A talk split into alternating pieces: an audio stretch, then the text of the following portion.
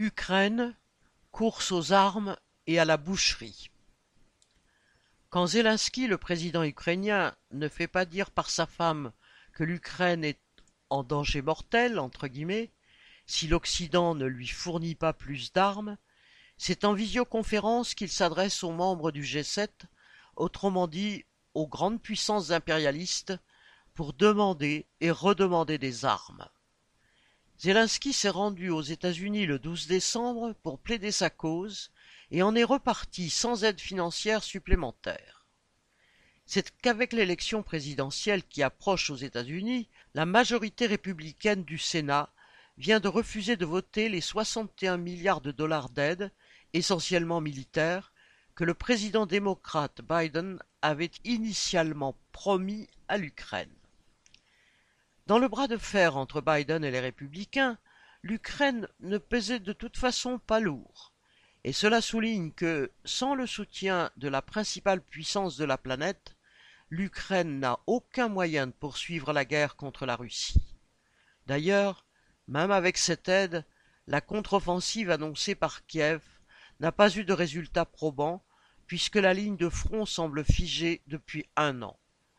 De ce point de vue, les déclarations du chef d'état-major ukrainien, Valéry Zaloujny, donnent un reflet à la fois de cette situation lorsqu'il déclare à l'hebdomadaire britannique The Economist que, citation, nous sommes dans une impasse, fin de citation, et de ce que pensent les généraux ukrainiens.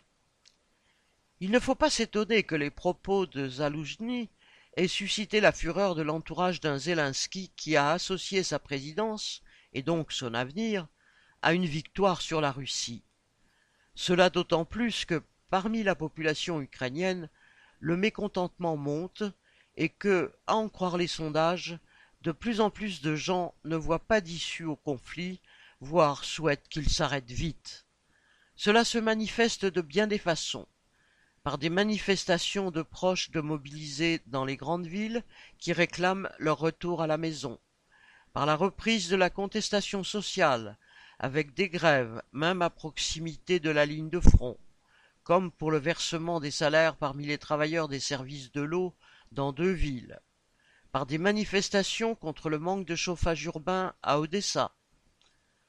On ne sait quelle est la profondeur de ce mécontentement, ni jusqu'à quel point il vise Zelensky, son gouvernement et sa politique. Mais l'attitude du général Zaloujny, qui peut passer pour opposé au jusqu'au boutisme guerrier, pourrait s'expliquer aussi par le fait qu'une partie des cercles dirigeants prépare une alternative à Zelensky. Que l'armée et son chef se retrouvent ainsi directement aux commandes, avec au moins l'assentiment du parrain américain, rendrait peut-être plus facile à ce dernier de trouver un accord avec la Russie. Mais que ce soit avec un Zelensky qui resterait en place ou avec un général qui le remplacerait, il est certain que la population n'a rien de bon à attendre. Pierre Lafitte